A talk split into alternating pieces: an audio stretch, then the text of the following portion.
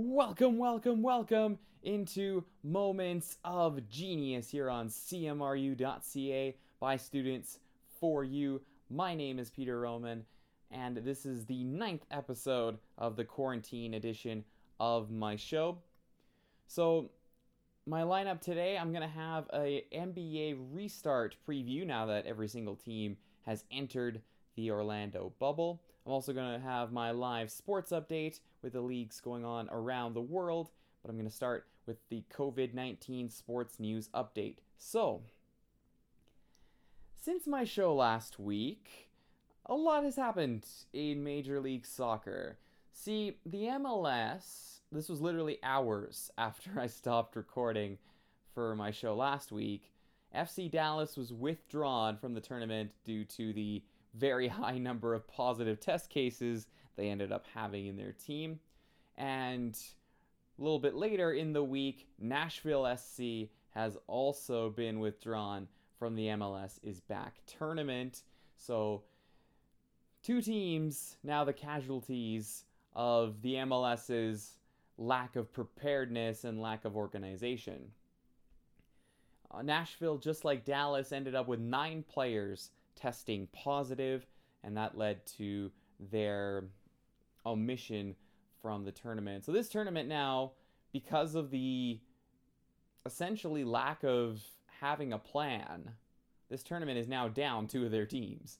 And granted, Nashville is one of the new expansion teams, and you know they weren't expected to do a whole lot, but this is still, you know, for a lot of the asterisk crowd people who don't seem to think sports should come back at all because they think it's not going to be legitimate. Well, there's some legitimacy to that opinion in the MLS tournament because you have two teams now that have had to back out. You've had several top end players that have also just opted not to play in this tournament. And as a result, you have a giant bumbling mess going on in the MLS is back tournament right now. Some of the games have started, so the tournament is underway, and it does seem like, at least from the other teams, that the virus, you know, there's been a couple positive cases here or there with individual players on other teams, but a lot of them have been false positives.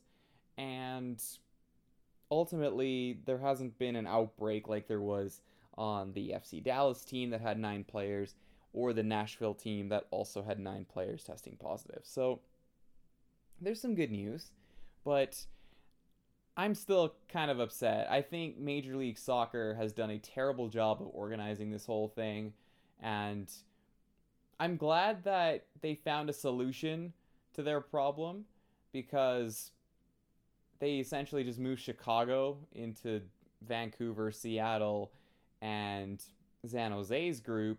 But this still feels like to me, you know, if this was better prepared, we wouldn't be down two teams right now. But this is where we are. So, two teams down, thanks to teams having to arrive literally days before their game instead of having a buffer so that way if there's positive tests you can deal with it. And that is the MLS. I'll have an update on their matches here in my live sports update, but that's a little update on the league itself. It seems to be going ahead okay, but we've lost two of the teams. And so it's kind of upsetting because I think this entire thing could have been avoided, but nonetheless, that's where we are. So, in some other COVID 19 sports news, the NHL finally officially confirmed Edmonton and Toronto as hub cities for the NHL restart. The conference final and the Stanley Cup final will apparently be played in Edmonton, which is, I think, a smart choice. Edmonton certainly doing a lot better with the virus than Toronto has so far. But nonetheless, I, I don't know if Edmonton's the most glamorous city to go to, but since players are basically just going to be living in hotels, that's not too big of an issue. And so, Edmonton, Toronto as the hub cities. I'm glad the NHL decided to go in Canada. That was definitely the smarter move. The United States right now is not doing very well at all with the COVID 19 virus. The United States has seen huge spikes in their daily case totals as high as 60,000 new cases per day, which is it, it's more than like every country in Europe combined for daily new cases. So it's not going great right now in the United States, and so I'm glad that Canada was selected for the hub cities. I'm not saying Canada's response to the pandemic has been perfect because it certainly isn't. But if you compare what Canada has done to what the United States has done, it's night and day, miles better. Because in Canada, we've actually listened to a lot of the public health advice and have taken actions to make sure that we were able to flatten the curve and get our case number way down versus the United States, who quite often like to politicize a public health issue. And if you can't see the problem of politicizing a public health issue, then I don't know what to say because it is a big problem down there, and that's why they have more deaths and more cases than anyone else in the world. As far as another little tidbit of news from the COVID 19 world, the Toronto Blue Jays. I know I normally don't talk about baseball on my show, I'm just not a big baseball person, and so for me to talk about the sport feels disingenuous because I'd be giving my opinion about something I really don't know anything about. But there was something I did want to mention about the Blue Jays, and it has nothing to do with actual baseball, it has to do with a protocol. So, the Toronto Blue Jays, and this is according to Scotty Mitchell of TSN, the MLB, Major League Baseball, has a protocol for players because what they're trying to do is restart their season by having players travel and play games like they normally would, except that they're only allowed to be in the hotel and go to the ballpark. So they're kind of doing like a mini bubble in each individual city. I'm not the biggest fan of this for the simple reason that I know that even though they're going to be taking precautions, I don't want players from Florida coming up to Canada to play games. But that's a whole nother discussion. What I wanted to talk about was how apparently, in order to keep the Blue Jays players from leaving the stadium and hotel bubble this summer, players have been told that a penalty if they are seen outside of these areas would be $750,000 fine and potential jail time. How stupid are the Toronto Blue Jays? Can I just say that? How stupid are they? That is beyond ridiculous. See, the NHL and the NBA, I think, have this right. The NHL's policy, if a player leaves the like bubble essentially without permission, they just don't let them back in, which I think is the right approach because these aren't prisoners. If they want to leave, they can leave. You know, they just can't come back type of thing. The NBA is like, you can leave without permission, but you have to quarantine before you come back in. And again, sensible, reasonable policy where you're punishing someone for making a poor choice, but it's not like they're stuck there and you know they might go to jail for leaving the hotel because that to me is just insane. So I wanted to talk about that a little bit. I think that policy is crazy, but anyway, the last thing, not COVID related, but it is soccer related. The UEFA Champions League draw took place on Friday, and well, there's kind of different ways you can look at this. On one hand, one side of the draw looks completely wide open, and the other half of the draw looks like a gauntlet. So I'll start with the gauntlet because Real Madrid and Manchester City still have to play the remaining second leg of their round of 16 match. Currently, Manchester City have the lead going into the second leg, and they got drawn against the winner of Lyon and Juventus.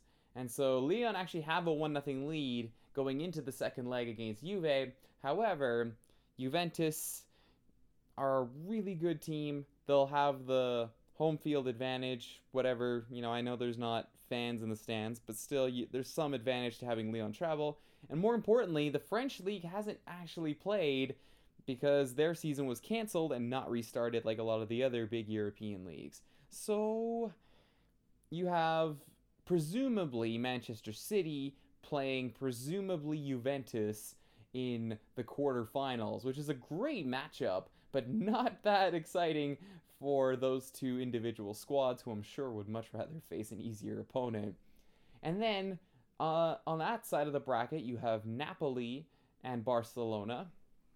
The winner of that tie will face the winner of the Chelsea Bayern Munich tie. Now, it should be noted Bayern Munich have a pretty sizable advantage. They have a 3 0 lead going into the second leg. Bayern have also just been on fire since coming back in the Bundesliga restart, so I would expect them to beat Chelsea, and they'll play either Napoli or Barcelona in the other quarterfinal. And so that's one side of the bracket is you could theoretically have Man City, Juventus, Barcelona, and Bayern Munich all on the same side because the winners of those individual matches would mean the semifinals. On the other side of the bracket, you have RB Leipzig taking on Atletico Madrid, and you have Atalanta facing PSG. And so, to me, if you're Paris, who haven't made a Champions League final yet with this team, this is as good a chance as any, in spite of the fact I know they haven't played since the quarantine with the French league being canceled. RB Leipzig, I mean, wow, that is a big, big opportunity. Atletico has been inconsistent to start um, the restart, and so they'll fancy their chances as well against Leipzig, who also have been inconsistent. Atalanta has looked pretty good, but certainly doesn't have the quality that a PSG does, or even maybe a Leipzig or an Atletico does. So, on one side of the bracket, you have Atalanta, Leipzig, Atletico, and PSG.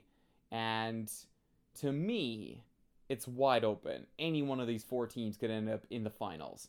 And then on the other side, you got Real Madrid, Manchester City, Lyon, Juventus, Napoli, Barcelona, Chelsea, Bayern. And so, obviously, you know, the eight teams will slowly dwindle, or quickly, I should say, dwindle to four. But it seems to me like all the heavyweights ended up on one side, and the not as scary teams ended up on the other side. So it should make for an interesting Champions League resumption when it does in August. On to my live sports update. I'll start in the NWSL, which is nearing the knockout stages. They have one game left to play in their more or less kind of meaningless seeding round, but still, you know, kind of interesting. So North Carolina Courage still have to play Sky Blue FC. North Carolina Courage, though, first place. They've won all their games. They're 3 0 in the restart for NWSL. Washington is sitting on seven points right now, and they should be secured in that second seed. Portland, meanwhile, has not won a single game, which kind of sucks because Christine Sinclair plays for them. And so Portland will be squaring off with North Carolina in the first round of the knockout stages. So the quarterfinals should be very exciting to watch. I'll definitely have in depth recaps for those when they do start. On to the MLS. The restart, at least for whatever games have been played. Group A has had some games played, so Orlando and Philadelphia both won their matches. Orlando defeating Miami thanks to a late goal, and Philadelphia ended up getting the better of NYCFC. San Jose and Seattle tied in their opening match. Vancouver and Chicago still yet to play in Group B. In Group C, meanwhile, New England won their opening match versus the Montreal Impact. Toronto and DC United tied this morning, TFC giving up a late goal after some questionable substitutions, if I do say so myself. In Group D, Real Salt Lake won their opening match, as well as Minnesota United. Sporting KC and Colorado will have to try and bounce back in their second matches.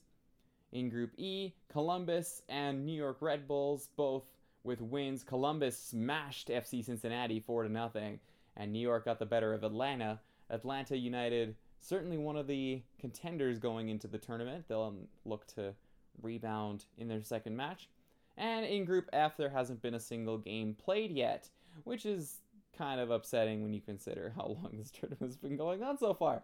But nonetheless, that is where we are in that. On to La Liga. It is basically at this point, I'd be shocked if Real Madrid didn't secure the title.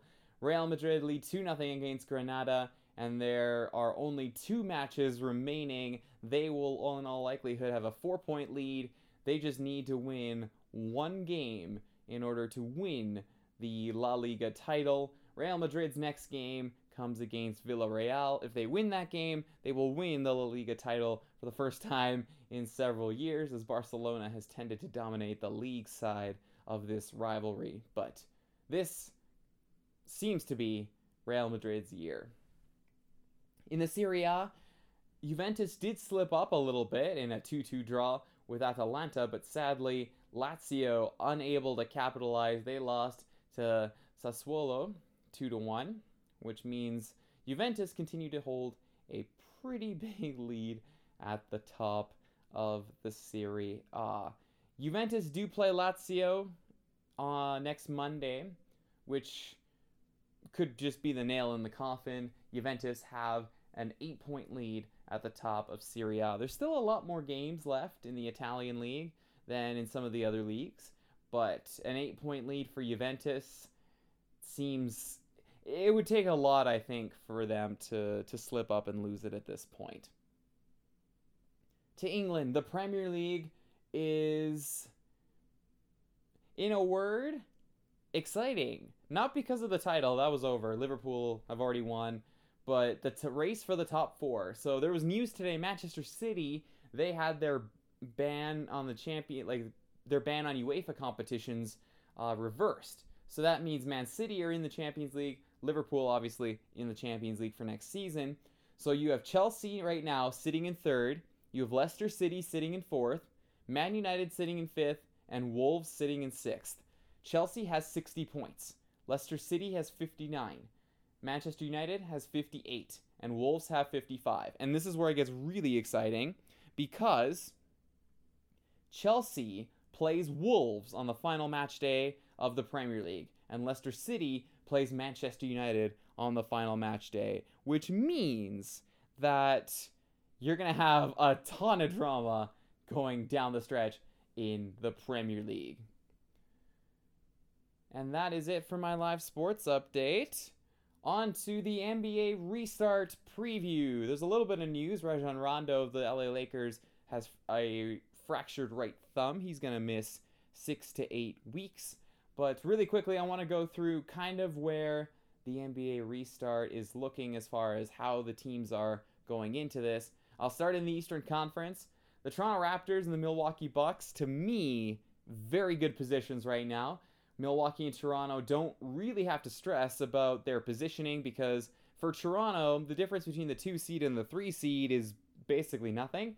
And for Milwaukee, they're almost certainly, if they weren't the number one seed, I'll be shocked. So you have Milwaukee and Toronto that I think can go into this. They can ease their way back in and just focus on getting ready to go and ready to play games, ready to win in the playoffs. Boston, kind of the same thing, but they are a little bit closer to Miami, so it'll be a little more difficult for them. They'll have to win just to maintain a either two or three spot. To me, I think Toronto and Boston seem destined to meet in the second round of the playoffs. Miami, meanwhile, looks pretty secure in the number four seed. Indiana, obviously, losing Victor Oladipo uh, because he opted out of the restart means that Philadelphia will, in all likelihood, overtake them.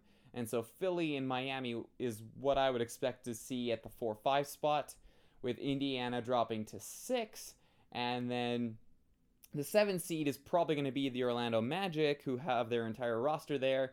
And M- Milwaukee will get to sweep either the G League Brooklyn Nets, who have basically nobody coming with them to the restart, or the Washington Wizards, who are going without their best player. So that's kind of the Eastern Conference right now. To me, it seems like Celtics Raptors will probably meet in the second round. Milwaukee's going to sweep their first round opponent for sure. And then if I had to make a prediction today, I'd say Bucks and Raptors in the East Final for a rematch of last year's final. In the Western Conference, it's a lot more jam packed. The LA Lakers do seem pretty secure in the number one seed, so they're like the Bucks, like the Raptors, sitting pretty pretty in their spot, so they don't have to worry too much. they can focus on just getting healthy, getting ready for the start of the playoffs. The LA Clippers and the Denver Nuggets are very close in battling for the number two seed. In the West, it actually does make a difference whether you're the two or three seed because that could certainly help you avoid an opponent you might not want necessarily because there's a logjam between four and seven with Utah, Oklahoma City, Houston, and Dallas all within a few games of each other. So a lot of movement potentially in there. And then the eighth seed, you have the Memphis Grizzlies, who sit three games ahead, three and a half games, I should say, ahead of the Portland Trailblazers and the New Orleans Pelicans. Sacramento and San Antonio, certainly close enough to close the gap if necessary.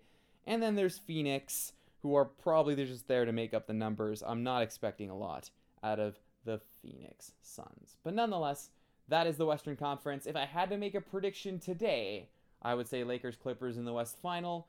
Clippers are my pick to win the championship. They were from the start of the season, and I still think that today. But again, a lot of potential for upsets in the NBA bubble.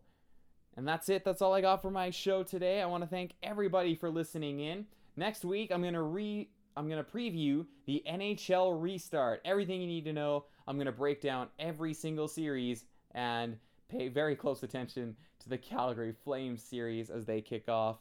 Or sorry, they um, drop the puck with the Jets on August 1st. Will be game one of the play-in round. So, like I said, thank you for listening in today. Once again, I want to say to everybody to be happy, be healthy, and stay safe.